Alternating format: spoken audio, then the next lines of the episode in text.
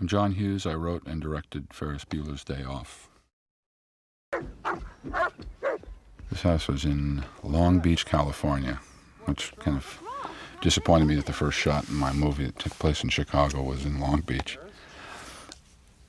Uh, this this uh, opening sequence and the end were both shot at the at the uh, the back of the schedule, um, which was important for the film because it, it you met him after he'd been playing. You know, for me, he'd been playing the part for two months, shooting the other sequences. So here, this first this first piece, he was very very practiced in talking to the camera, and he was practiced in in, in, in the character and I wanted him to play it very, very broad. You know, as broad as he could play it, um, the funnier it would be. Um, parents really wanted to believe that he was, uh, you know, that he was telling them the truth. Uh, his his sister, who is one of his two nemesis, um, knows that he's he's he's lying, um, and he's he's a little he's actually he's a little cruel. Um, he does taunt her a little bit. Uh, and I needed to motivate her sufficiently so that uh, you know justify her obsessiveness, you know, about about about catching him and and and and uh, putting him in his place. After after the film wrapped, uh, Mr. and Mrs. Bueller in in real life got married. Uh, at the time that we were shooting this, uh, uh, Jennifer Grey and Matthew were, were dating. It was kind of a strange situation because everybody in this scene is in love. He's really wonderful in this scene. He, he played it as a he played it as a child. Um, you know, every every parent the most affectionate uh, memories of their children are when they are children, and Ferris knew this very very well and uh, played it completely. And they, they bought it completely, which drives his sister insane because she she's always one upped by him. She was originally she was a middle child. There were two uh, there were two young characters that I ended up cutting out, which put Jeanie in the position of being in the middle, which explained a lot of her aggression. Um, the the room I actually decorated uh, a lot of it myself. Um, it kind of looks like my room in high school. I had every square inch of my room covered with pop uh, uh, music record sleeves and, and, photographs cut out of English pop magazines. And I thought that his room should really reflect uh, his mind, which it should be filled with lots of interesting, unrelated stuff. There's an old um, MTV logo that was, I, I liked it because it was very noisy. I used a song by uh, this, this band called Sigue Sigue Sputnik. Um, it was a uh, it, was a, it, was a, it, was a, good song. It fit well, uh, but at the time, it was a really crass piece of pop commercialism, which I thought uh, thought worked very well for the story. Um, there's a squirrel outside his room on a, on a telephone wire, um, which I thought I needed because I was this this sequence was shot on a stage at Paramount, and to avoid it looking too false, I wanted something real. So we had um, we had two squirrels trained to run along a wire. The first one uh, ran away, just left. He's probably still in that stage. Uh, the second one had stage fright and just clung to the uh, to the wire. Uh, everybody always thought it was a fake squirrel, but it was actually a, a real squirrel. He was just catatonic. The uh, the graphics on the screen. This was done in post production. Um, I thought that the scene was just a little flat, a little ex- you know, it was just pure exposition. So I had the shot repositioned, and I wrote these little instructions, which I thought were sufficiently stupid. Uh, I, we played this um, this shower sequence uh, as if he were again like a child. Um, he does lots of things that you know kids do at bath time. You know, he plays he, he plays with his hair and he sings to the microphone and covers the camera when he washes his privates, while he talks about politics, which I thought was a good context for, for him to discuss, you know, how he feels about about politics. Uh, this was uh, this was also done after we'd shot the parade sequence where he sang Dankeschön. So we I made a lot of little references throughout to, to Dankeschön. Whenever we had a chance, we used Dankeschön. This is this was a very good moment for him. I thought he really had this is the essence of Ferris, and he's he's uh, quoting the Beatles. This very very obvious uh, remark from John Lennon. And he's doing it with just the right amount of smirk because you don't know if he really believes it or not. And I think that was sort of key to Ferris. You know, was was he? You think you think you would know him. You've just seen him take a shower. You've been with him in the bathroom. You think you know him, but you don't really. Uh, ben Stein was uh, was an easy and early choice uh, for for the role of the teacher. He wasn't a professional actor. That wasn't his trade. Um, he had a, a flat voice. Uh, he looked like a teacher. Uh, he looked dispirited. He, he, was a very bright guy, very, very interesting, very funny. Uh, and he was really quite brilliant at playing a, a dull, boring pre- person who's talking to people who are disinterested. Uh, this is sort of a nice shot of, uh, that's really the only shot of Ferris in school, which is, he isn't actually there, it's just his empty desk. That's really the only connection you have to him at school. And this is uh, a nice little moment of non communication. She doesn't care what he says, he doesn't care what she says. It's just school. Fry.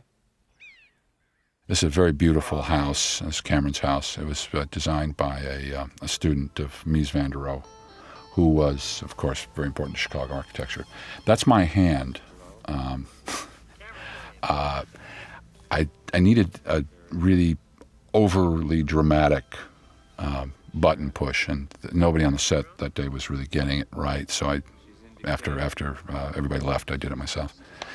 If you, if you can notice there, his um, the quilt. I, I, we were shooting. I realized that the the form that that quilt had taken from him laying on his back like that looked sort of like a sarcophagus. So I, I tucked it in further to make it look even more so, sort of this Egyptian prince. a very nice piece of score here. It's one piece of music that goes between the beach and the the crypt. Uh, that that's my hand again. A nice little piece of uh, morning hair there, that little horn. And this is the first. This is the first. Um, first time I, I played Ferris as being somewhat um, superhuman. He was able to anticipate what uh, Cameron was going to say there. Cameron was based uh, uh, in large part on, a, on a, a, friend of mine in high school, who was kind of a um, sort of a lost person. His his, his family sort of neglected him, and, and so he he took that as license to really pamper himself. And when he was sick, he actually felt good because uh, you know he, he was legitimately sick. It was difficult and, and tiring to have to invent diseases, but when he actually had something real, he was he was relaxed. Uh, this is uh, Mrs. Bueller at work, a terrible set. I never really liked this very much.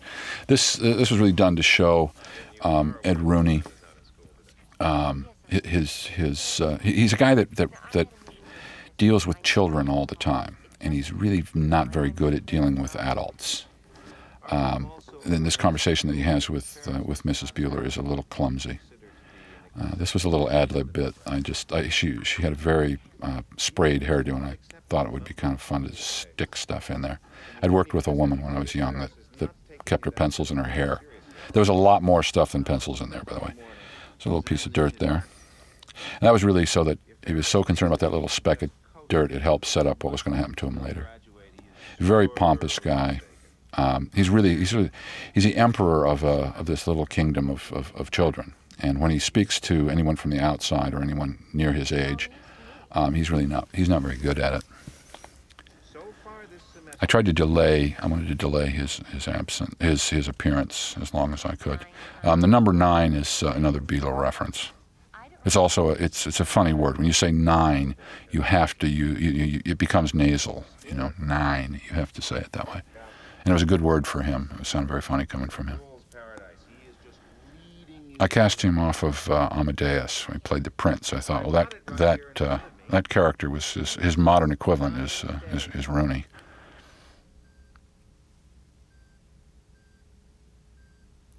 Took it down to two, which was a good number. He had an interesting relationship with Grace. Here she is having, she doesn't drink coffee, she sniffs liquid paper. It's an interesting relationship with her. She drives him crazy, but she's the only person at the school that really kind of admires him. So he's sort of he's, he's sort of stuck with her because she, she does flatter him. She she thinks he's he's uh, he's smart and you know, she buys a lot of his stuff. This was a, an ad lib moment. We had a clarinet as part of set dressing, and Matthew said he could play it, which of course he couldn't. And that little line of his, which is my favorite line, is it's his line. Didn't never had one lesson. Occasionally throughout the picture, he um, slips into his little New York dialects, which I like very much. This is uh, I asked Ben. We had no dialogue for this. I just asked him to, to talk about about economics, which we figured would probably be the worst thing to discuss, political economics to discuss with with kids. And we, we talked about the Smoot-Hawley Act, which I thought was a really wonderful um, example of of of, uh, of adults just making a terrible mess of things. These kids aren't just bored; they hate him. They really they resent him. They can't they can't stand him. She looks kind of like um, Alex in Clockwork Orange there, and she's furious. She's she really she's going to get him at some point. Anyone? Anyone see He's uh, he's he's he's probably bored. Anyone know what this He's kind of a nice guy. I don't think he would be aggressive. And this uh, this is kind of a stupid joke, but exactly the same amount of I remember being awakened many times by my drool cooling. And this was good. She was able to to pop the bubble without blinking. 1980? Anyone? Took a while. And we used uh, we used voodoo economics, which I thought was kind of a funny term at the time. And then the voodoo goes into I Dream of Jeannie with the blue tennis shoes. He, if, if I don't know if you've noticed or not, but he changes clothes a lot. I wanted every time that you saw him, he was changing clothes. Because when you're home with the flu and you, you, you're sick, um, you know, you really you, you, you amuse yourself in ways that you wouldn't normally. And he just changes clothes all the time. This high school is actually the Breakfast Club High School. It was the same hallway. I ran the, the Breakfast Club kids down this hallway. It was an, it had been an abandoned high school, so we were uh, we were able to get it. These are all real kids. I wanted to use I wanted to use real high school kids and put the the main principal cast in who they're all in their twenties um, in this world of, of, of real kids, so that. Um, uh, the, the, the, there'd be a greater contrast, you know, because when you're a kid, what do you want to be? You, want to be you want to be his age, and this is a really good example of, of Matthew, a 21, 22 year old guy, talking to actual freshman boys and I, I don't think I could have. I, I couldn't have got it in performance. You got to have the, the look and the, the vocal tone that a freshman boy has. This was a really early um, uh, emulator, which he uh, Ferris being fairly technically adept for the times anyway. This is a nice little moment which speaks to um, uh, youth's feelings about uh, about life and death. You know, Ferris is, is dying, but she's in, you know she wants to know if he's going to be around on a weekend. Matthew had a good time with this. Um, we had the actual sounds in there, so he was able to, to really play with it, and he, I think he, he enjoyed it very much. And she was just a just a, an extra who we gave the phone to. Think you'll be alive this weekend? She did a very good job. This is just sort of childish showing off. Here's his best camera take here. I enjoyed developing the relationship between Rooney and, and his secretary Grace. Um, he's so serious; he takes himself so seriously, and she's uh, she's just this sweet. She's one of the sweet non-professionals who works in schools who actually knows the kids, likes the kids, they like her, and he's he's sort of. Um, he can't figure out why he's not he's not liked or respected. He, I don't think he really cares if they like him. He, he wants their respect, and he doesn't get it. And he's very, you know, I think he shows here how out of touch he is with his uh, with, with with the students. And she knows them all, and she she knows she she has an understanding of how high school society and culture works. And a, a real key to Grace was she she, she she's very practical and she takes things um, you know at face value. He speaks in cliches. He likes cliches, and uh, you know she she interprets a lot of those cliches literally, which annoys him. I mean, if you try, if, if, if you think of yourself as a very, very important person, and you have someone like Grace around, she just doesn't but annoy you. And Edie McClurg, I, I, I've, I've used her a number of times in pictures, is really wonderful at this because a lot of this was, was we made it up on the spot. We made it up as we went along. I'm serious, man. This is ridiculous, making me wait. In this scene originally, um, Ferris is doing this little Modigliani on his computer, and at the same time, he's wired it into a jumbotron downtown in, in, in, in the city. So as he's as he's composing this this uh, MacPaint picture, it's appearing downtown, which was part of a larger theme. That, uh, you know, any any sorts of signs and jumbotrons were all he had them all hooked up to his computer. I ultimately didn't use it. You sound terrible. Really darn. A lot of shots of Chicago in the picture. I, I really wanted to. It was my city, and I really wanted to show it at its at its best. Cameron, it's my dad. Oh, great. This sort of Ferris at the office, you know, working all of his uh, all of his equipment, and his uh, he's he's getting his plan together. He's starting to get dressed in his final outfit. All this time. And this is this is kind of a nice moment of a father not really knowing how to uh, how to deal with his son. He does, you know he knows he should give him some sort of advice. So we, we, we sat around trying to think of what would be the worst advice you could give someone with the flu, and we sort of came up with this idea of just putting a towel on your head. Uh, Lyman Ward is very very very funny guy, really good light comedian. I like this scene very much. Um, you know, it, it really it really shows um, Cameron's uh, madness. You know, and, and uh, he's he's. I mean he's a passive aggressive uh, to the extreme. You know, he does he doesn't want to do this. He doesn't want to do it. He's he's he's realizes he's he knows he knows he's going to end up with Ferris, and Ferris is going to do whatever he's going to do whatever Ferris wants him to do. And so the only thing he can really do is get angry, and he gets angry at his car here. I've done this a few times where you really just you just put the pedal to the metal and let the engine suffer a bit. He's furious. He's going to go in the house now. He's had it. He's put his foot down. He puts his foot down a lot, which is really his problem. Is he he puts his foot down then backs off. I like playing this, you know, with the with with the the headrest in focus and him in the background having a tantrum. This is Del Close from Second City. He's wonderful. Uh, the father of improvisational comedy in Chicago, and I didn't really have any, we didn't really have anything to on in the script for him, so we, we just sort of uh, worked it out while we were there. I wanted to use lots of cliches and lots of very corny things. Prison, putting bars through the word prison, and he uh, he had an idea to uh, um, come up with a really annoying speech pattern, which is that you put the pauses in the wrong place, which is a good way to put people to sleep. There's a few sleeping there.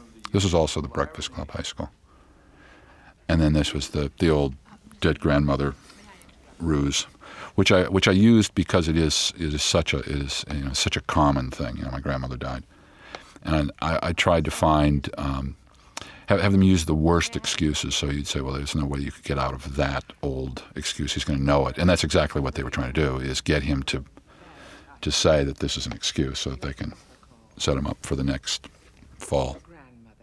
This is Mia Sara. She's was was really good. I needed somebody who could, was very pretty, very elegant, and and looked as though she could tolerate, tolerate and control Ferris.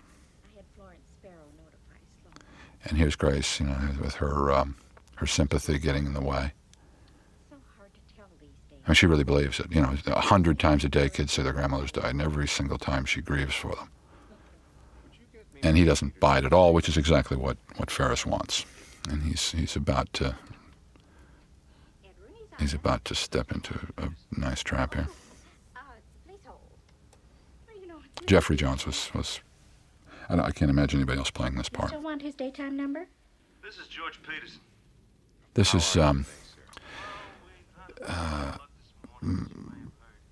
Alan Ruck was doing an impression of a director that he'd worked with on the stage, and it was it was sort of an in joke between uh, Matthew and Alan. This guy's voice. I had no idea who they were who they were talking about, or I'd never heard him speak, so it didn't mean anything to me. But I thought it was a very funny voice, and it was it was a good it was a good voice for a kid to use uh, in playing an adult for you know for for a, for a teacher.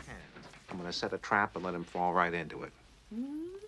And Grace is she's she's flattered him again there. She thinks this is a he's he's brilliant. He's figured it all out. Bones on over here, and I'll dig up your daughter. You know that school policy. Uh, I like that uh, they're they're both conspiring. You know, she's she's she's participating in this thing now. I think that's kind of funny. Ed Rooney's office. Tell you what, dipshit. This was uh, we, were- we were trying to think of uh, words that, that he wasn't really that he didn't really use in his normal vocabulary, like dipshit and white butt and pucker up buttercup, were not things that he would normally say. He sort of heard them in the halls. And we just held this close up for a long, long time, as long as he could go without blinking. Hey? And then he, he really just plays it all with, with his eyes. And I added these bells on the telephone, which was, was stupid, but I thought it was kind of funny. I had her hold that expression for a long time. Sort of nice to see Cameron uh, asserting himself here. But he can only do it in the guise of someone else. He looks very boyish here. And that little twist, that little thing, little twisting motion was, was his idea. That really felt good for him to say that to this guy. But of course, only in the guise of someone else. Now, Cameron will go too far. Now he's getting he's getting really confident here, so he'll he'll go too far. I like James Bond movies, especially when I was in high school. She said, wait. This was this was great running these two people in and out of out of that room. Now she's doing Rooney. Rooney, calm down. Uh, just mother. Uh, I want my daughter out in front of the school in ten minutes by herself. Now he's he's gone too far here. There's a great face. Here's Pagliacci. We thought, you know, that, that sort of operatic clown look, a very very rubbery face. He could make wonderful facial expressions. I want you out in front of the Now I'm fixing it. He's made it worse now. This sequence really shows how these guys had worked together on Broadway for quite a while, and they really had they had some wonderful routines that they did together. And I think this is a perfect example of two actors who are really um, in sync with one another. I, I, really enjoyed working with with um, with Matthew, who had so much sta- stage experience. So he wasn't he wasn't being Ferris; he was playing Ferris, and and his performance is, is it is a performance. Um, it you know it wasn't supposed to be real. It was a uh, you know he's playing an ideal, and I think his stage experience really helped. And the, the fact that these guys had worked you know day in and day out on Broadway uh, really really made this scene uh, made this scene work. It's the first time Cameron really stands up to Ferris seriously, and it's it's that Ferris hit him, you know, and, and embarrassed him. He's he's really embarrassed. I gave him uh, I gave him uh, a Detroit Red Wings jersey to wear because that's where I grew up, and Gordie Howe, number nine, was my hero. And I thought hockey was just not a sport that Cameron would be interested in. There's a nice little ad lib moment. So I had him running down the hall, and I thought that that's this kind of guy would not want anybody to see him panicking and running, so he stops in front of every door. Now this is this is uh, Ferris is, uh, has uh, hit him, embarrassed him, and now he's drawing him back in and making him pay for his mistake, which is very important to the plan. Is he's got to get Cameron to to make a mistake so that he can get the car. So Cameron has to pay for his uh, for his getting too confident with Rooney, and this is the price he's got to pay. This uh, yellow song, I'd had it, I'd, I'd, I'd had it uh, in mind to use for a couple of years, but I didn't really find the right spot for it until here.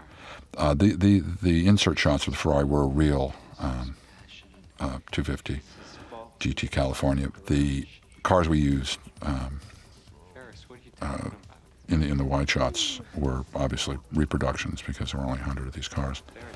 Way too expensive to destroy. So we made we had uh, a number of replicas made. They were, they were pretty good replicas, but for the for the tight shots, I really needed a, a real one. So we brought one into the into the stage and shot the inserts with it. That little uh, um, thing with his finger where he runs it along the car. That that's, that was a squeak with a woman's voice underneath it. Now this is Ferris. Uh, Ferris really working hard on Cameron here. He really wants to drive this car. This car, this car is, was made for him, and he played. Uh, Matthew played this uh, as if it were his, uh, you know, as if it were his first date. I mean, the woman, the car really had become a woman to him. You've probably seen it many, many times going over to Cameron's house, and always wanted to take it out. mileage, Ferris. I think Cameron really wanted him to take it. He's offering him alternatives here. These were this was just Alan ad libbing, which I thought was quite nice. Stretch job with a TV and a bar.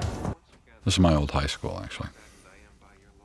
Uh, this is I, uh, I had uh, Jeffrey play this as if he was a funeral director. And we hear Ben uh, continuing his economics lecture. Could be the same class. This is just platitudes. I mean, we were just we were just looking for these these horrible, you know, cliches to say to someone who suffered a loss, and she's uh, she's aloof. He's trying very hard to be sincere here. I'll take grief.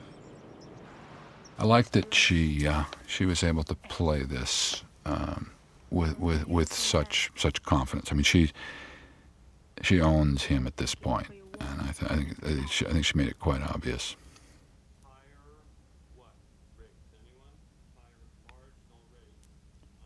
He's standing. He uh, stood always as if he were uh, were the funeral director. A little tilt on him, tilt a little bit. And then they decided one, now she's safe. She's far enough away that they're, they've they've they've uh, escaped. And they thought they'd just throw a huge kiss on one another here. She lifted her leg like in the old movies. Matthew was very good at um, i think it comes from his stage experience at entering and exiting frames. And i, I took advantage of that whenever i could. He would had a wonderful uh, body language The question isn't what are we going to do, the question is what aren't we going to do? The song was uh, by the Flower Pot Men. Um, I'd gotten, um, I was listening to as much obscure English music as I could, and I thought this was a pretty good song. And it, you know, it was, it was called Beat City, and it had to do with, with, with cities and uh, good guitar sound, and I thought I thought it fit well. And it was, it was obscure enough to use. I never, I never wanted to use music that, that you had heard um, unless unless you were listening to that kind of music. I didn't, I didn't want to use top 40 stuff. And this was nothing but how pretty Chicago is, and the architecture of the city. We took a helicopter up the uh, up the Chicago River. This was the first chance I'd really had making a movie to get outside and you know, I mean, up to this point, I'd done. Been, the pictures have been pretty small. This was a chance to really you know, use helicopters and slightly longer schedule and do some of the things that I wanted to do that I couldn't, either because of the story or, or because the budget's before. And one of the things was I really wanted to show, to capture as much of Chicago as I could, not not just in in the in the architecture and the the landscape, but the but the spirit. This is back. This is again. This is all. These are all high school kids. See, we're collecting money to buy Ferris Bueller a new kidney. And then to put her as a, you know, she's 22 here, I think. In this context, makes school all the more awful. Although this, uh, it's very flat delivery. I made great use of answering machines in this movie. It would be different today, I guess. It would be voicemail, right? Or emails or something. There's that hairdo, you know, scratching your head with the pencil, which is this woman that I worked with who kept the pencils in her hair also, you know, because you can't, you know, you can't really, those, head, those hairdos are so hard, you gotta use a pencil to scratch your head. I did not achieve this position in life by having some snot-nosed punk leave my cheese out in the wind. That was just a completely nonsensical line. I wanted to, I want, we made it up on the spot. I wanted him to just say something profound that meant nothing. So we thought leaving your cheese out in the wind would, would suffice. She loves when he's tough. a dent in his future. He's gonna go. He's gonna go across the line soon, for which he'll have to pay a price. I don't know why I used the beret. I think I, if it were today, I don't think I would. I must have. I like Cameron's hat. I didn't care for this one too much. I uh, uh, I met Richard Edson, who plays the parking lot attendant, and I was just fascinated by him because every reading he did was completely different, and they were all really um, on the edge of collapse. You know, I think halfway through the reading, I thought he wouldn't, he wasn't going to get through it, and he always did. And I, I, I thought that uh, there was something very nice and natural about it. He certainly looked the part, but he had also this this incredibly suspicious look about him. Just not the kind of person that you would want to give a two hundred thousand dollar car to. It's uh, he's got a he's got a very very interesting uh, style. Care of this vehicle. Okay. Hey, no problem. But Cameron is entirely too polite to say no here, which is which is part of his problem. He's all about he's always doing what he doesn't want to do. This guy immediately senses that he's uh, that he's weak and just takes full advantage of him. Yeah, that last lingering touch on the car. See what a Finsky can do to a guy's attitude? I, I brought deliberately brought the mother home just to make make it a little bit more difficult for Ferris. Because you, you know, really the uh, you know the game the game should be over now. I mean, if she's going to come home and go check his bedroom, um, you should think that it's over. We play this very arch music. The trophy thing that he was doing early in the picture, tying the string to it, was all connected to this. I like that there was a Union Jack in all these close-ups of the door. And around the door there, those I made those little um, video printouts of uh, Jailhouse Rock. I used it as wallpaper. I had one of those video printers. I thought it'd be kind of interesting wallpaper. That wasn't Jailhouse Rock. It was, um, I think it was his appearance on Ed Sullivan, I think, or Steve Allen.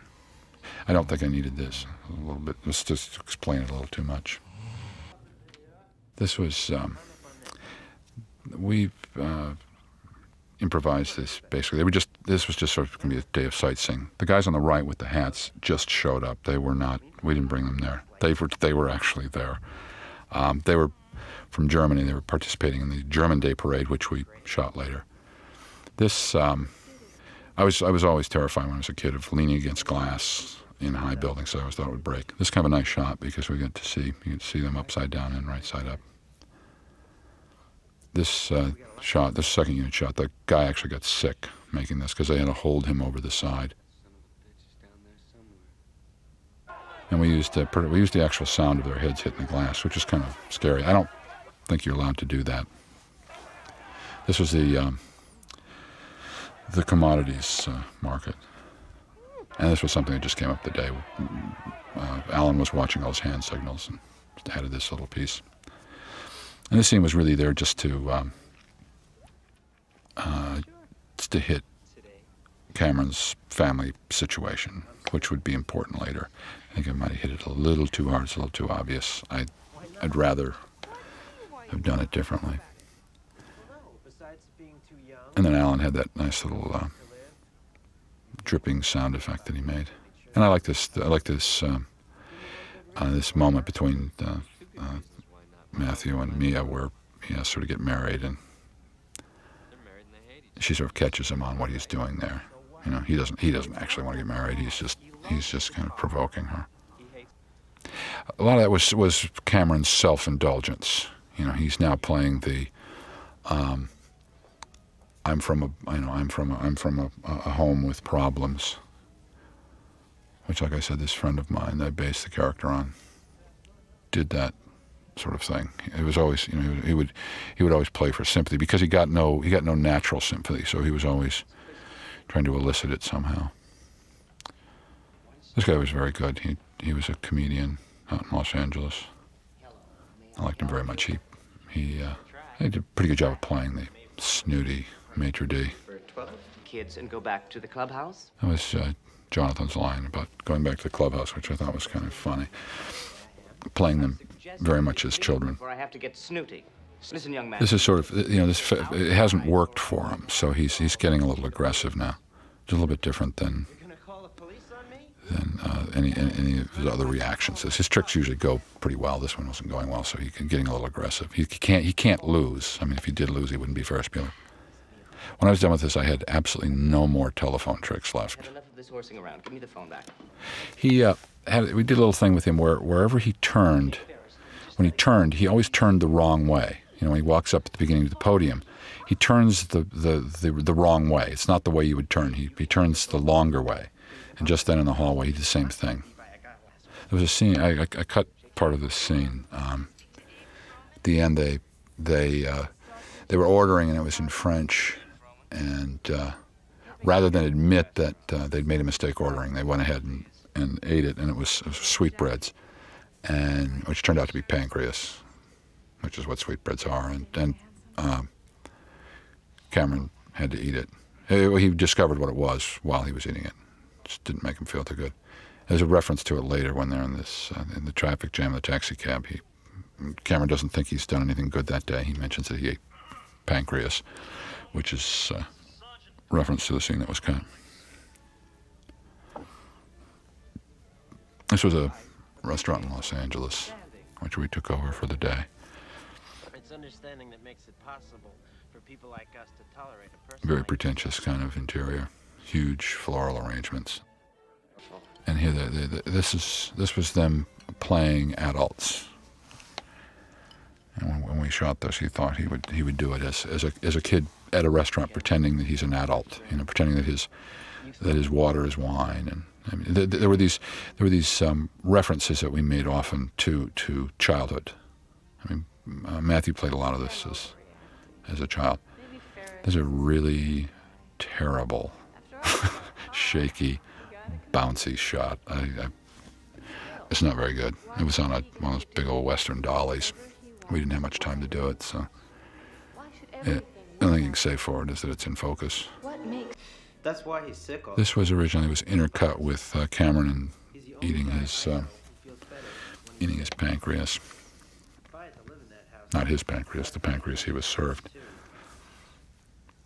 There he is. So he was eating it heartily, um, and then discovered what it was and had a huge mouthful of it and didn't know what to do with it. So I, I took those moments and, and used them to, to intercut with this uh, restroom scene. But what he was doing just then was that was after he had discovered he'd eaten it and was trying to cleanse his palate. This whole long bit here is really just to support this little joke coming up here that his father's at the same restaurant. Don't know if it was worth it. Jeanie and Grace didn't get along too well. You know, this is um, she's a lot like Rooney. No, the different the difference is Rooney's an egoist and, and she's she's insecure. But they're both they're both obsessive and they're both aggressive and they, they, they both tend to blame other people for their problems. We don't have the money. This is an homage to my old advertising days, having gone to many of those kind of lunches where you have to talk somebody into doing something that they don't want to do. It's a very stylized thing here. When the meat get pinched. They put their sunglasses on. They make these very deliberate, the very deliberate exit. They're sort of um, like those old uh, war movies. I've got to sneak past the, the Nazi guards. Didn't have very much time to do this. It was threatening to rain, so I only had a couple of takes. I didn't really get it perfect. I wanted th- this cab, the, the cab that replaces it, isn't really stopped when he turns. A nice little piece of score here. Now Ed has, has gone too far. He's left school. He's he's made it personal now. This isn't a school matter anymore. This is this is a personal this is a personal issue. And we we found these ridiculous glasses that, that flipped up. I don't know why, but uh, we made a little, bit out of it to score the, the, the flip up and down of the glasses. This is all. Uh, this is all of the, uh, the the thrillers and mysteries and spy movies that he watched coming back on him little pizza place in Brentwood that we uh, we used to go to with uh, with our kids, which is no longer there. Uh, this is this is this is Rooney in the real world, and uh, it shows how poorly he fits. Uh, this this uh, Jeffrey asked me. He thought it would be a good idea if if um, Rooney spoke a little French, and he had this he had this line. that The game is up. Les jeux sont faits. Because to Rooney, this is a very, this is very important. This is a real, uh, this is a real war for him.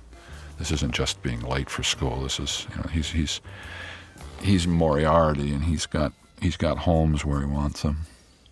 Of course, it's not Holmes.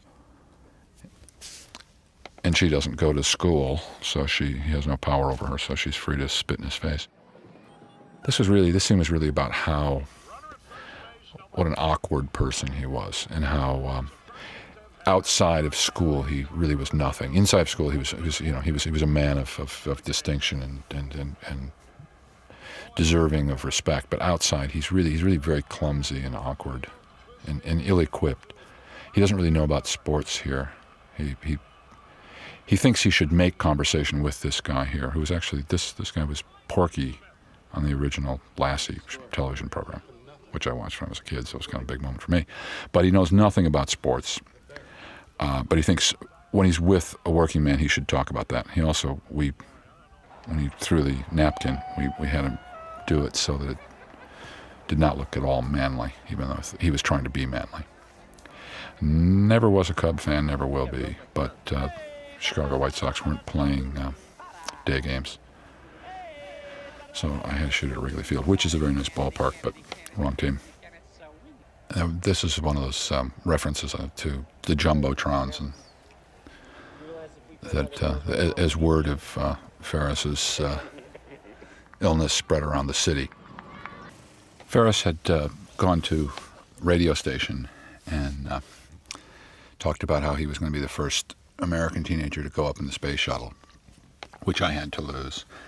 Um, the trailer for the film actually went out with some of that material and had to be recalled because the uh, the uh, the day before uh, the trailer was to play, which would be Friday night, this uh, terrible thing happened with the shuttle. So Paramount had to pull all those prints. Then I had to go and recut, remix the picture.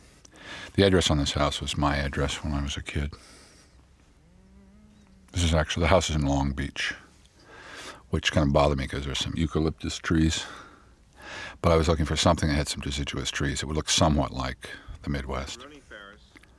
This is a nice little moment for Jeffrey, where he's playing to a, uh, a recording because he's come to the he's come to the house as a school administrator on official business. He's coming to confirm uh, uh, the, the, the illness of a, of a frequently absent student. So he's he's he's within his rights here. But he's soon to uh, exceed his rights. On the uh, refrigerator, there is a portrait of me done by my son, who was six at the time. One of my, one of my more favorite pieces of art. He supplied a lot of my refrigerator art. I think I could have made him actually a little slower to learn that this was a trick. Now he has to decide if he's going to uh, he's going to go a little further with this. I think he thinks that he's got some license because he was duped at the door. I think he, he feels now that he's he's justified in looking in the windows, but still a little nervous about it. I wanted to play this from inside the house looking out. Very nice little fall there. He was such a wonderful character because he, he, he was so pompous and, and, and so arrogant and so, you know, so uh, thought of himself as being so dignified. To take him and run him through all of this, um, these, these pratfalls was, was a lot of fun. And he was, he was a very, very good sport about it. This was uh, stepping into the soft earth or the mud, and then when you pull your foot out, this happened to me all the time when you get your boot stuck in something, you pull it out, and then you end up standing in the mud in your socks. And then he turns the. We just we sort of made this up as we went along. I, I wanted to take him around the house. I needed to get him from the front door to the back door, and I thought of every obstacle I could possibly get put in his way to get to that back door. Because this is really about his his his his decline now. And he's got to chase the hose around, and we just you know we let these things happen naturally. And Jeffrey did a wonderful job of just reacting to them. I thought, you know, just increase the pressure on that hose so it'll be hard for him to, to grab it. And then he actually split his pants here. He was, he was really, he really enjoyed this. And this was a, this was a post-production thing. Uh, watching this car go over sort of looked like Star Wars, so we thought, here lies a very cheap joke. I don't know what we would have done if we hadn't gotten the rights because I don't think there's a song that would have made this moment work. But we, I just wanted to show this sort of unbridled joy of these two guys out in this beautiful car. Know, this car is, is very seductive. You know, it seduced Ferris, it seduced these two guys. And then we're back to uh, Ed getting dressed, trying to get himself put back together. And now he's seeing the, the doggy door. I sort of like the idea of a, of a school official, very important person in school, having to, considering climbing through a doggy door in pursuit of a student, which I thought was pretty good. Not knowing, of course, that they have a dog. We've heard the dog bark a number of times. We haven't seen it until now. This was very nice. This was now this is this is Rooney and the Animal Kingdom, and he's just as as inept in the Animal Kingdom as he is. He really is is you know this proves once again he's really only good in his office at the school, and and Grace is really the only living thing that has any respect for him. He played this very well, I thought. Now this got a little dangerous here because this dog, by the time we got to shooting him, was really pissed off. So, uh, and and Jeffrey had to get get the uh, trainer between him and the dog very quickly. It was, it was fairly close. This uh, this is a very very self-indulgent scene of mine. This was a this is Chicago Art Institute, which when I was in high school was was was a place of refuge for me. I, I went there quite a bit. I loved it. I knew all the paintings. I knew the building. And this was a chance for me to go back into this building and show the paintings that were my favorite. That's Picasso, which is one of my favorites. There's Giacometti on the right. The old guitarist. There's Balthus on the left. This is this I thought was very relevant to uh, to Cameron. You know, the, the tenderness of a mother and a child, which he didn't have. The uh, museum hadn't been shot in until we until we uh, approached them. This is a nice little moment here. These were all little improv things that we did at the, on the spot. These three Picassos were always my favorite to put each of them in front of them. And then this this this picture, which I always thought this painting was sort of like making a movie, you know, the pointillist style, which you're very very close to it. You don't have any idea what you've made until you step back from it. Um, I used it in this context to see he, he's looking at that little girl, which again is you know a mother and a child. The closer he looks at the child, the less he sees, of course, with this style of painting, or any style of painting really. But the more he looks at it, it, it there's nothing there, and I think he he fears that that the more you look at him, the less you see. There isn't anything there. That's him and then we're, this was a real parade. This was a German Day parade. There's a lot of, there's quite a bit of German references in the picture because the town I grew up in, uh, had a lot of had a lot of the original um, citizens were Germans. There's a lot of German street names. Uh, a lot of Germans in Chicago. There I go in the back with my 80s haircut. Now, Bueller was a German name. Uh, Garth Volbeck was a German name. I, I, I used a number of those references. And then it just happened that this parade um, was a German Day parade, and it was an actual parade which we put our float into, unbeknownst to really anybody, all the people on the reviewing stand. Nobody knew what it was, including I believe the governor was there. He didn't know what we were doing. This is a nice little, nice little scene where he actually pulls up next to his father. And this is this is Cameron whining and complaining. You know, Cameron Cameron's always looking for a parent. You know, he's like a petulant child in search of a parent, and Ferris really, I guess, is his is his is his father figure and his friend. He's running down all the things that, that he's done for him here. Now this is again, this is uh, this is this great rubbery face that he has. This is monkey face now. He's doing he's doing a primate face. He looks directly at his father. I had to do this all in one. So I had, I had Matthew sitting there, and as soon as I got off of him, Matthew had to jump in the footwell, and she had to sit up. Um, I gave him in, in wardrobe. I gave him a, a, um, a, a rabbit's foot, which I thought would be kind of a nice little, just a little touch. And then those two guys, while they were down in the in the footwell, came up with this little bit of rubbing the rubbing the uh, the rabbit's foot. It's kind of a kind of an icky moment, isn't it? Uh, he gave her a very good uh, goosing here. This was all really natural. And then, of course, he's made it into the paper.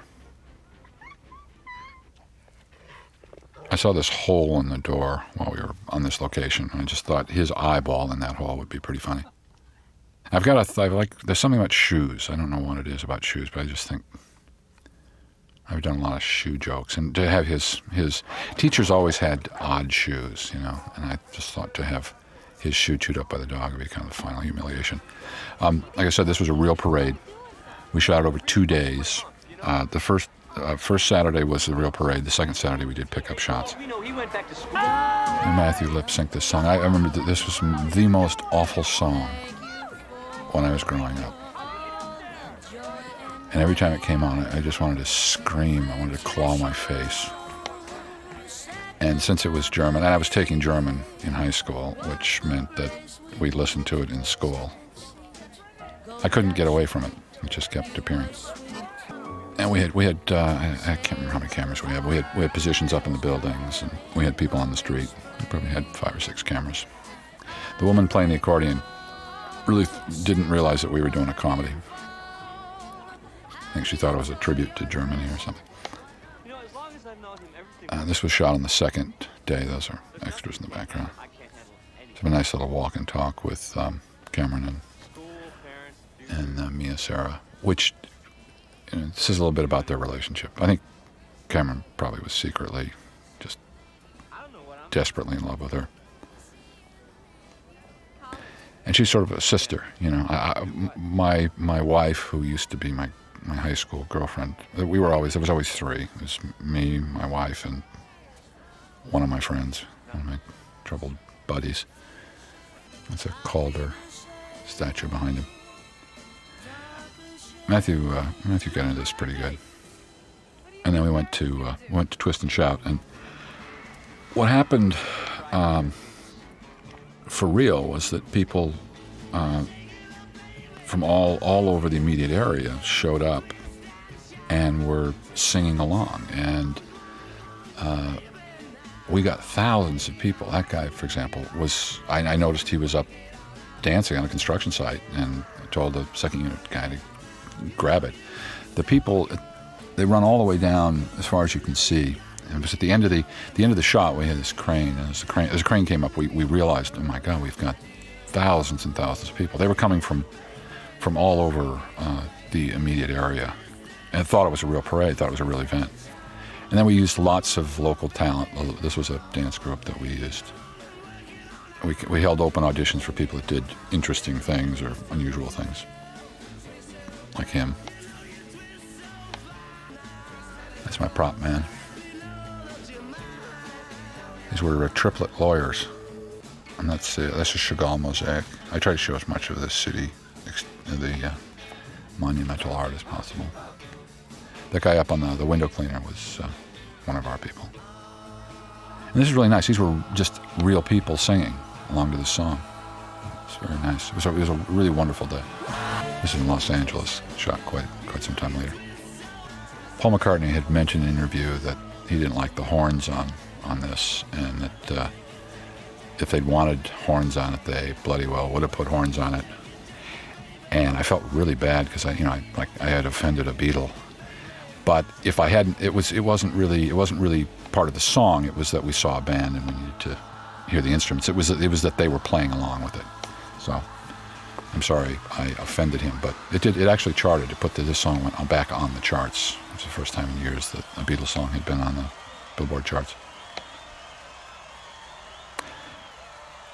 I think Matthew Matthew Matthew got really invigorated by the crowd here. I think that little thing where he fell back, um, he missed his cue and almost fell. This is Louie Anderson. I don't think Louie ever forgiven me for this. That was his. That was his role. I had to cut. I had to cut it out.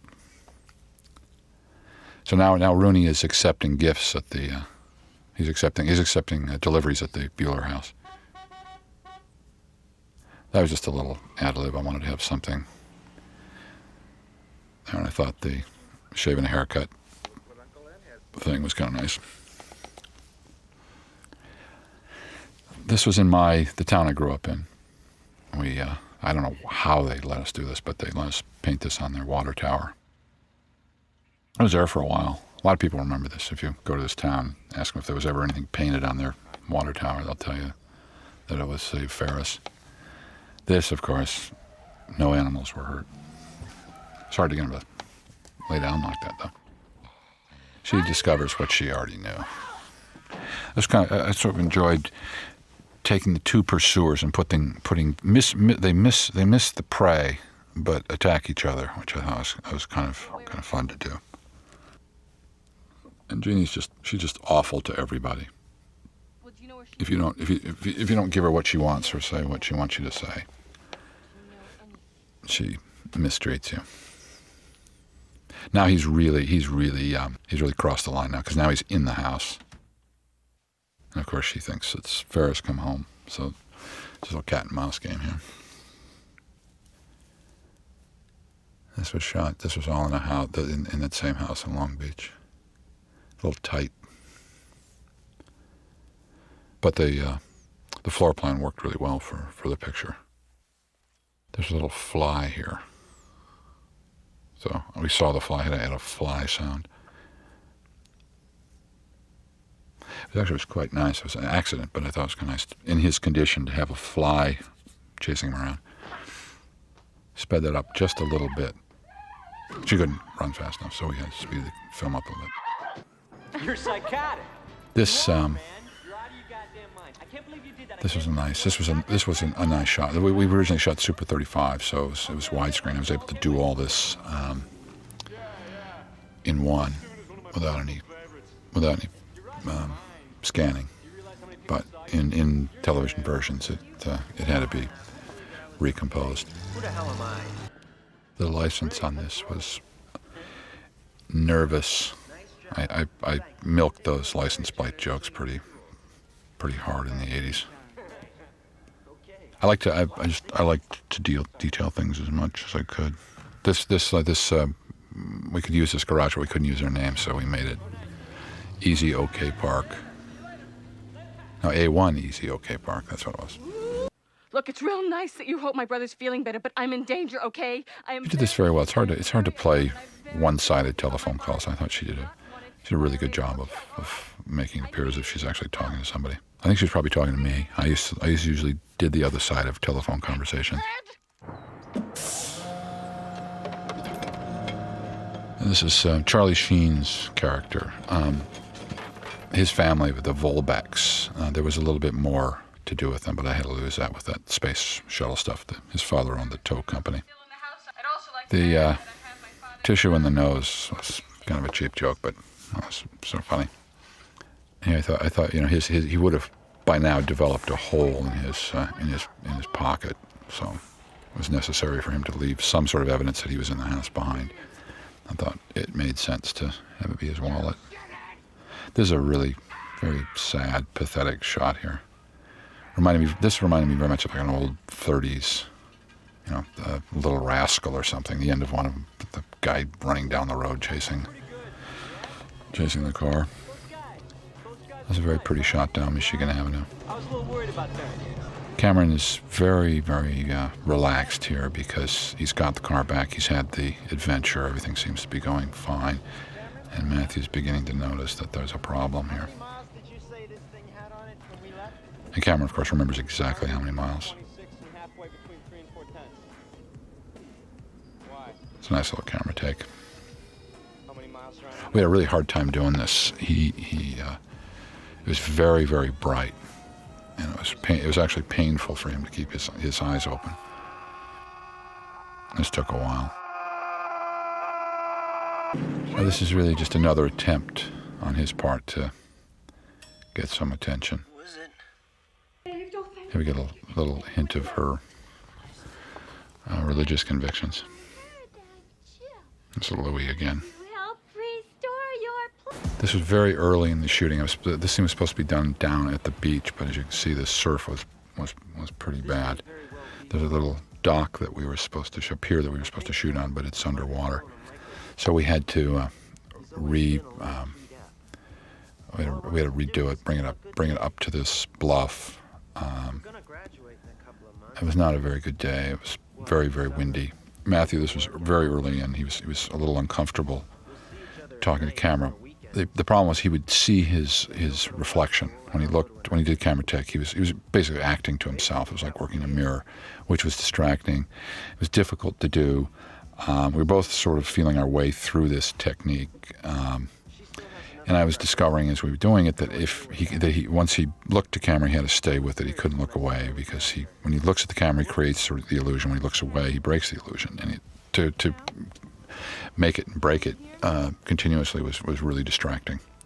Here he had to stare right up into the sky, which was extremely hard to do. I didn't want him to blink. Cameron has never been Uh, she's very uh, very tender with him Nobody's ever been in love here, and I think he's really enjoying her attention.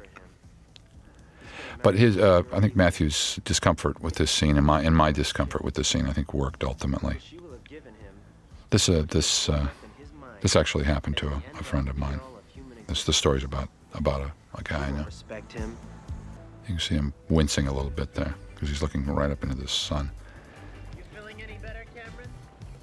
Now, this is this is sort of Fer- Ferris's therapy, which is to help uh, Cameron, but but also do it somewhere where he can relax himself. Cameron, I could flip out real easy too. What we sort of did with the scene was we didn't. This is we never identified where this was or whose house this was. I, I always presumed it was just uh someone else's house. So it wasn't really Sloane's house. It certainly wasn't Matthew's house, and it wasn't Cameron's house. Thought they just sort of stopped and used somebody's jacuzzi. It's really clear here that he, he's by looking up there. He, I think he indicates that he, that this is this is uh, he's doing this deliberately. This again, I think, is, is an example of these two guys having worked together a lot, really, really playing it well. Hey, Cameron. Ferris Bueller, you're my hero. You're I kidding? see some. He, he gets genuinely angry here. He, he, he really does not like uh, being one-upped. Ferris is not is not a he's, he's not he's not really a nice guy. He's he's he's an interesting guy. He's an interesting person. He's not he's not necessarily uh, virtuous. This was this was maybe the best day I had making this picture. I, I really enjoyed shooting this scene. I worked with um, Charlie's brother on Breakfast Club, and that was very similar. Felt very much like um, working with with Emilio. He was very good in this scene. He played it very, very subtle, very flat. He looked great, and it's it's Jeanie with someone that she just would never, in any other circumstance, even look at. And she's getting advice from him, and he's and he's right. Everything he's saying to her is, is absolutely right. Thumb up your butt. We made him up to look slightly uh, sickly. You know, he didn't want a lot of color in his face. There's a wonderful vocal quality in this, and they uh, they they really worked together well. There wasn't uh, there was no rehearsal on them. He was you know he's hired for the day, came in just for the day, so I think they they really um, didn't have much time to work on this. I hate my brother. How's that? That's cool. But I think they, I think they might have worked together before. There was there, there was just there was just a really nice automatic with them. And part part of uh, Ca- uh, Ferris's character that he that he really he he dealt with uh, everybody pretty much equally. So so he can be as, as as close with with this guy as he can with Cameron or anyone else. He he he had his his uh, his friends were from from everywhere in that in that um, high school social strata. He was from the top to the bottom. Excuse me? It's very painful to get advice with someone who you think is below you. What you. And for Jeanie, most people are below her. Why don't you keep your opinions to yourself? She's really she's really very rude to him. It doesn't it doesn't bother him at all. Somebody you should talk to. You know, that whole This doesn't work. It it, it would be a wonderful um, thing if it did. It would it would have saved certainly when I was young. It would have saved a lot of my friends. But uh, running the car in reverse doesn't work. By the time we were shooting this sequence, it was it was um, it was nearly October or was October. So we were. Uh, it was in the fall leaf color, so every day before we started shooting, we had to paint all these leaves green, and we had to be very careful we didn't knock them off. This is a nice little moment. This is, um, um, I think you get you, you, you. I think this says a lot about high school friendship. You know, it's so painful when he says, you know, what are we going to do next year? These three people have, you know, they've, they've got a really close relationship. And there's a, I think that this, this, it appears as though there's a certain maturity to this, to this, uh, these three relationships. I mean, Cam- Cameron mentions that they've known each other since fifth grade, and uh, so, so uh, I'm, I'm sure that uh, that she knew that when she went with, uh, when she started dating Ferris, that she was going to get Cameron too. It's a very nice little moment there from Alan, where he has to admit in expression that he watched her undress.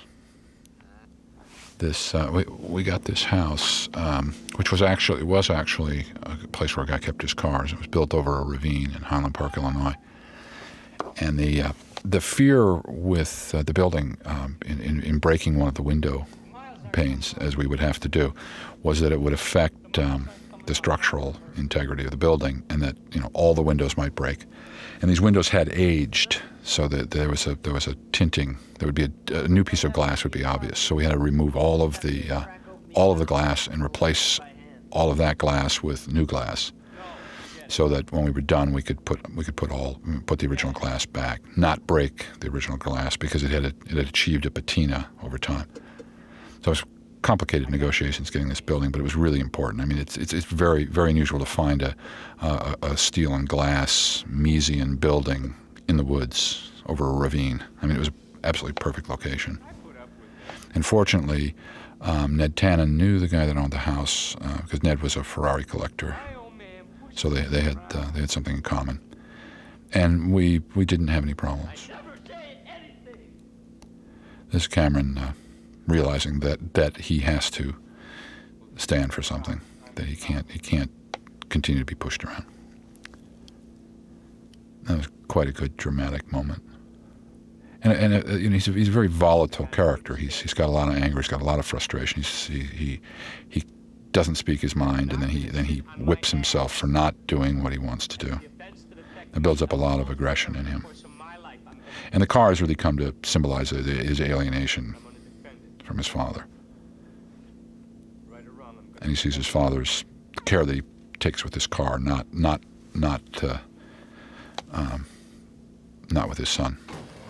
And that decision to kick the car. I mean, this is this is uh, this is life changing for him.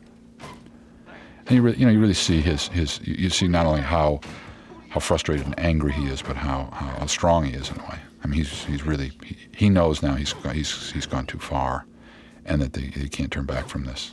This will define his relationship with his father for the rest of his life. And it's really temper. I mean, he's, he's, he's lost his temper. We saw him lose his temper earlier with his own car.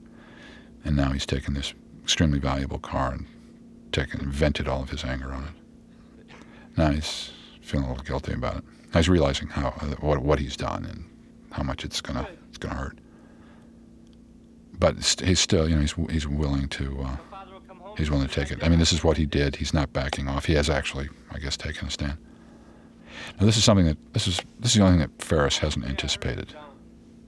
Everything else he has anticipated. He probably thought that Cameron would get caught taking the car out and that he that he would deal with it as he should have to deal with it. It would it is something he needs to, to confront.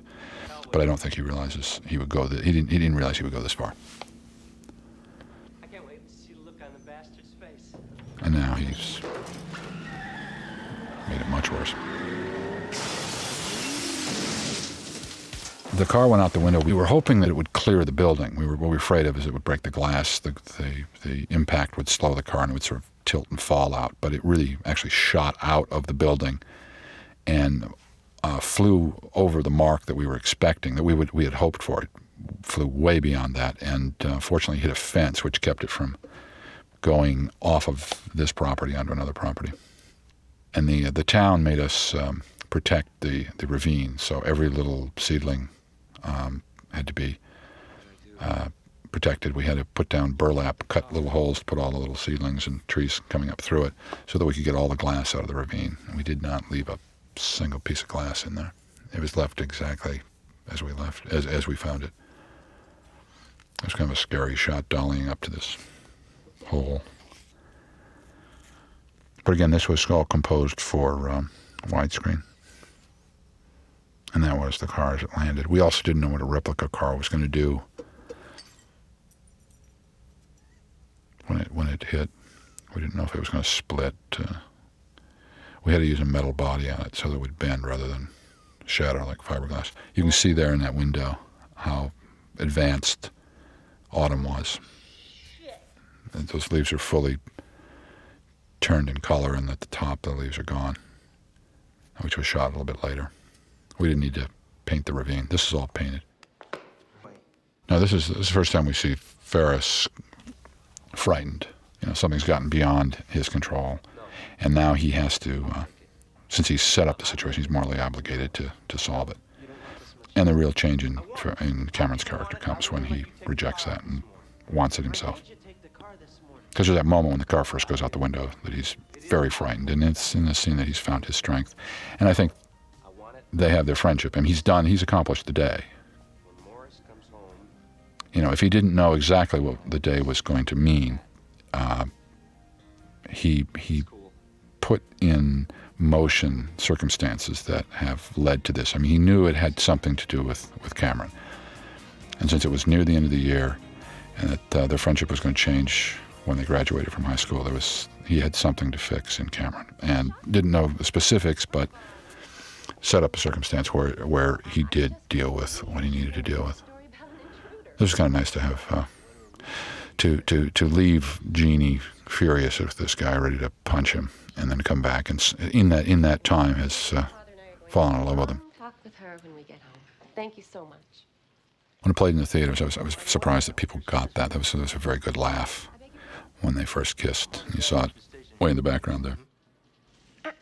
That's a nice. She does. She gives a nice look to Charlie Sheen here. Very nice motherly look. Great look of anger and disgust. And she's very embarrassed now because she's been playing very hard, and now she, really, you know, her mother comes and treats her like a child. A little hyper. And this is really the first time that you see any innocence from her at all. There's the, the softness in her, which really, which really sort of came from somebody just listening to her, you know. I that was sort of a key thing that's- that that she she's she, her problem is she's uncomfortable with herself. She's just not happy with herself. So she's not even happy with her name. So she she she uses a, a pseudonym. And there was a nice little thing in the score. The uh, the, the the the the voices in the background begin singing Shauna Jeanie Shauna Jeanie, which is kind of I thought was kind of a nice touch. Oh yeah. I like the maturity of their relationship. They seemed like a, a married couple. You know, there was no. Um, the, the, the, their, their, their romance is, is something deeper. You know, it's it's not it's not really What you were doing when you woke up. teenage. It doesn't have the urgency of, of, of some early teenage romances. They're they're very comfortable with each other. I think she enjoyed this scene. I'm not. I don't know about him. And now this is this is just a chase. Love you. And we shot this all over the place. This took forever because we were, we were chasing the weather. Some of it was done in California, some of it done in various places on the North Shore suburbs of Chicago. I had um, three sisters when I grew up, so I know a lot about um, mother-daughter arguments. This is um, extremely and deliberately contrived that they should meet. They, eye to eye, and now this is the final moment. She's in the car, he's on foot. You know, is actually the backyards I used. I used these houses, and uh, she's having a baby. And most of this was uh, 16 Candles, Uncle Buck. They were all shot pretty much in this neighborhood. They're beautiful houses. I love this uh, oblivious father. Uh, that's kind of a nice little moment. They should be facing the other way, but it was the end of the day, and we were running out of uh, running out of light.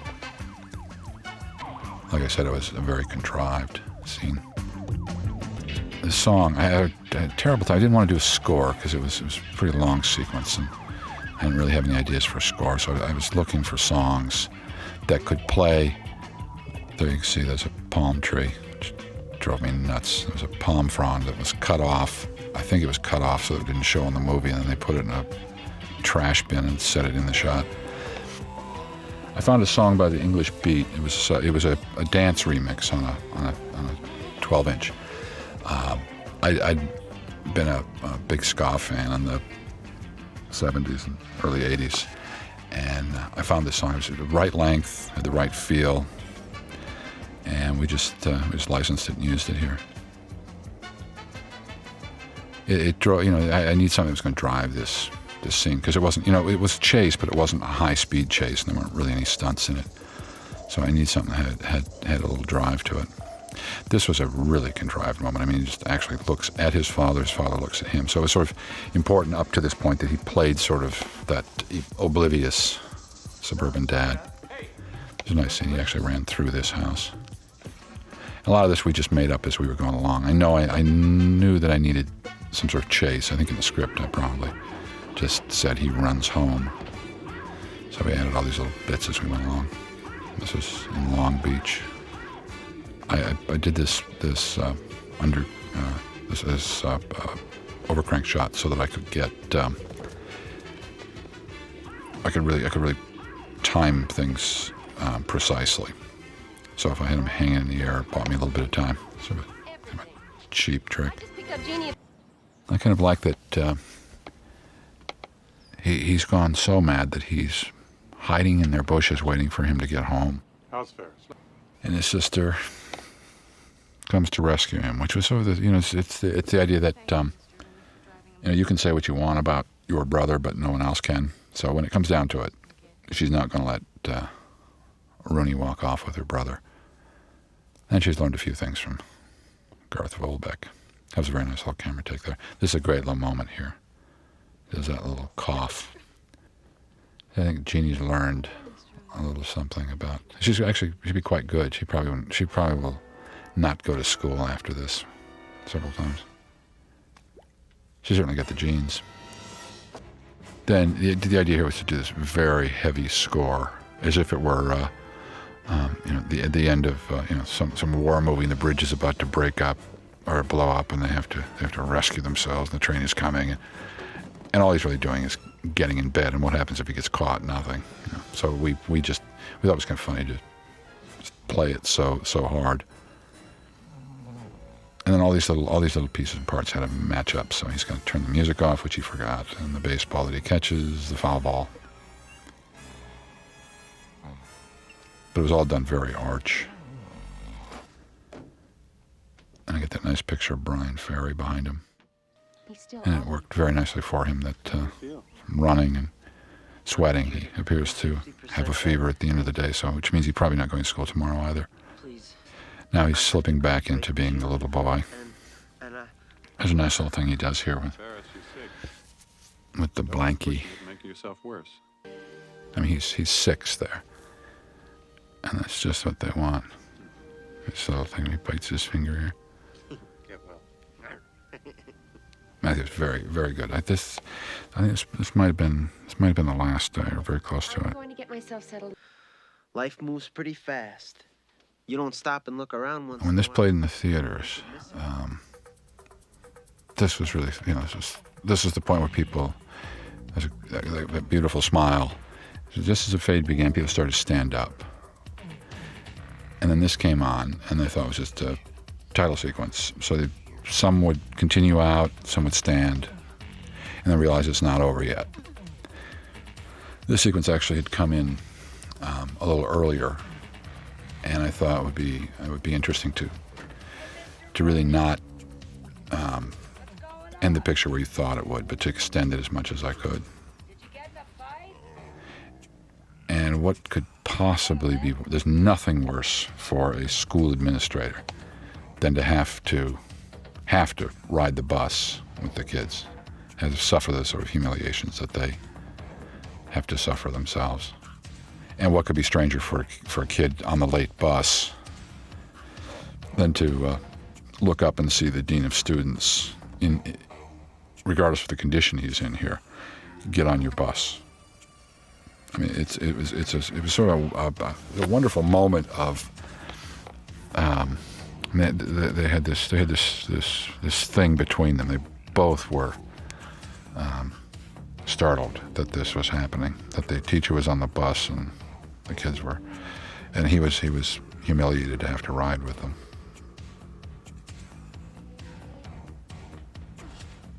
I never rode a bus in high school. I was too terrified.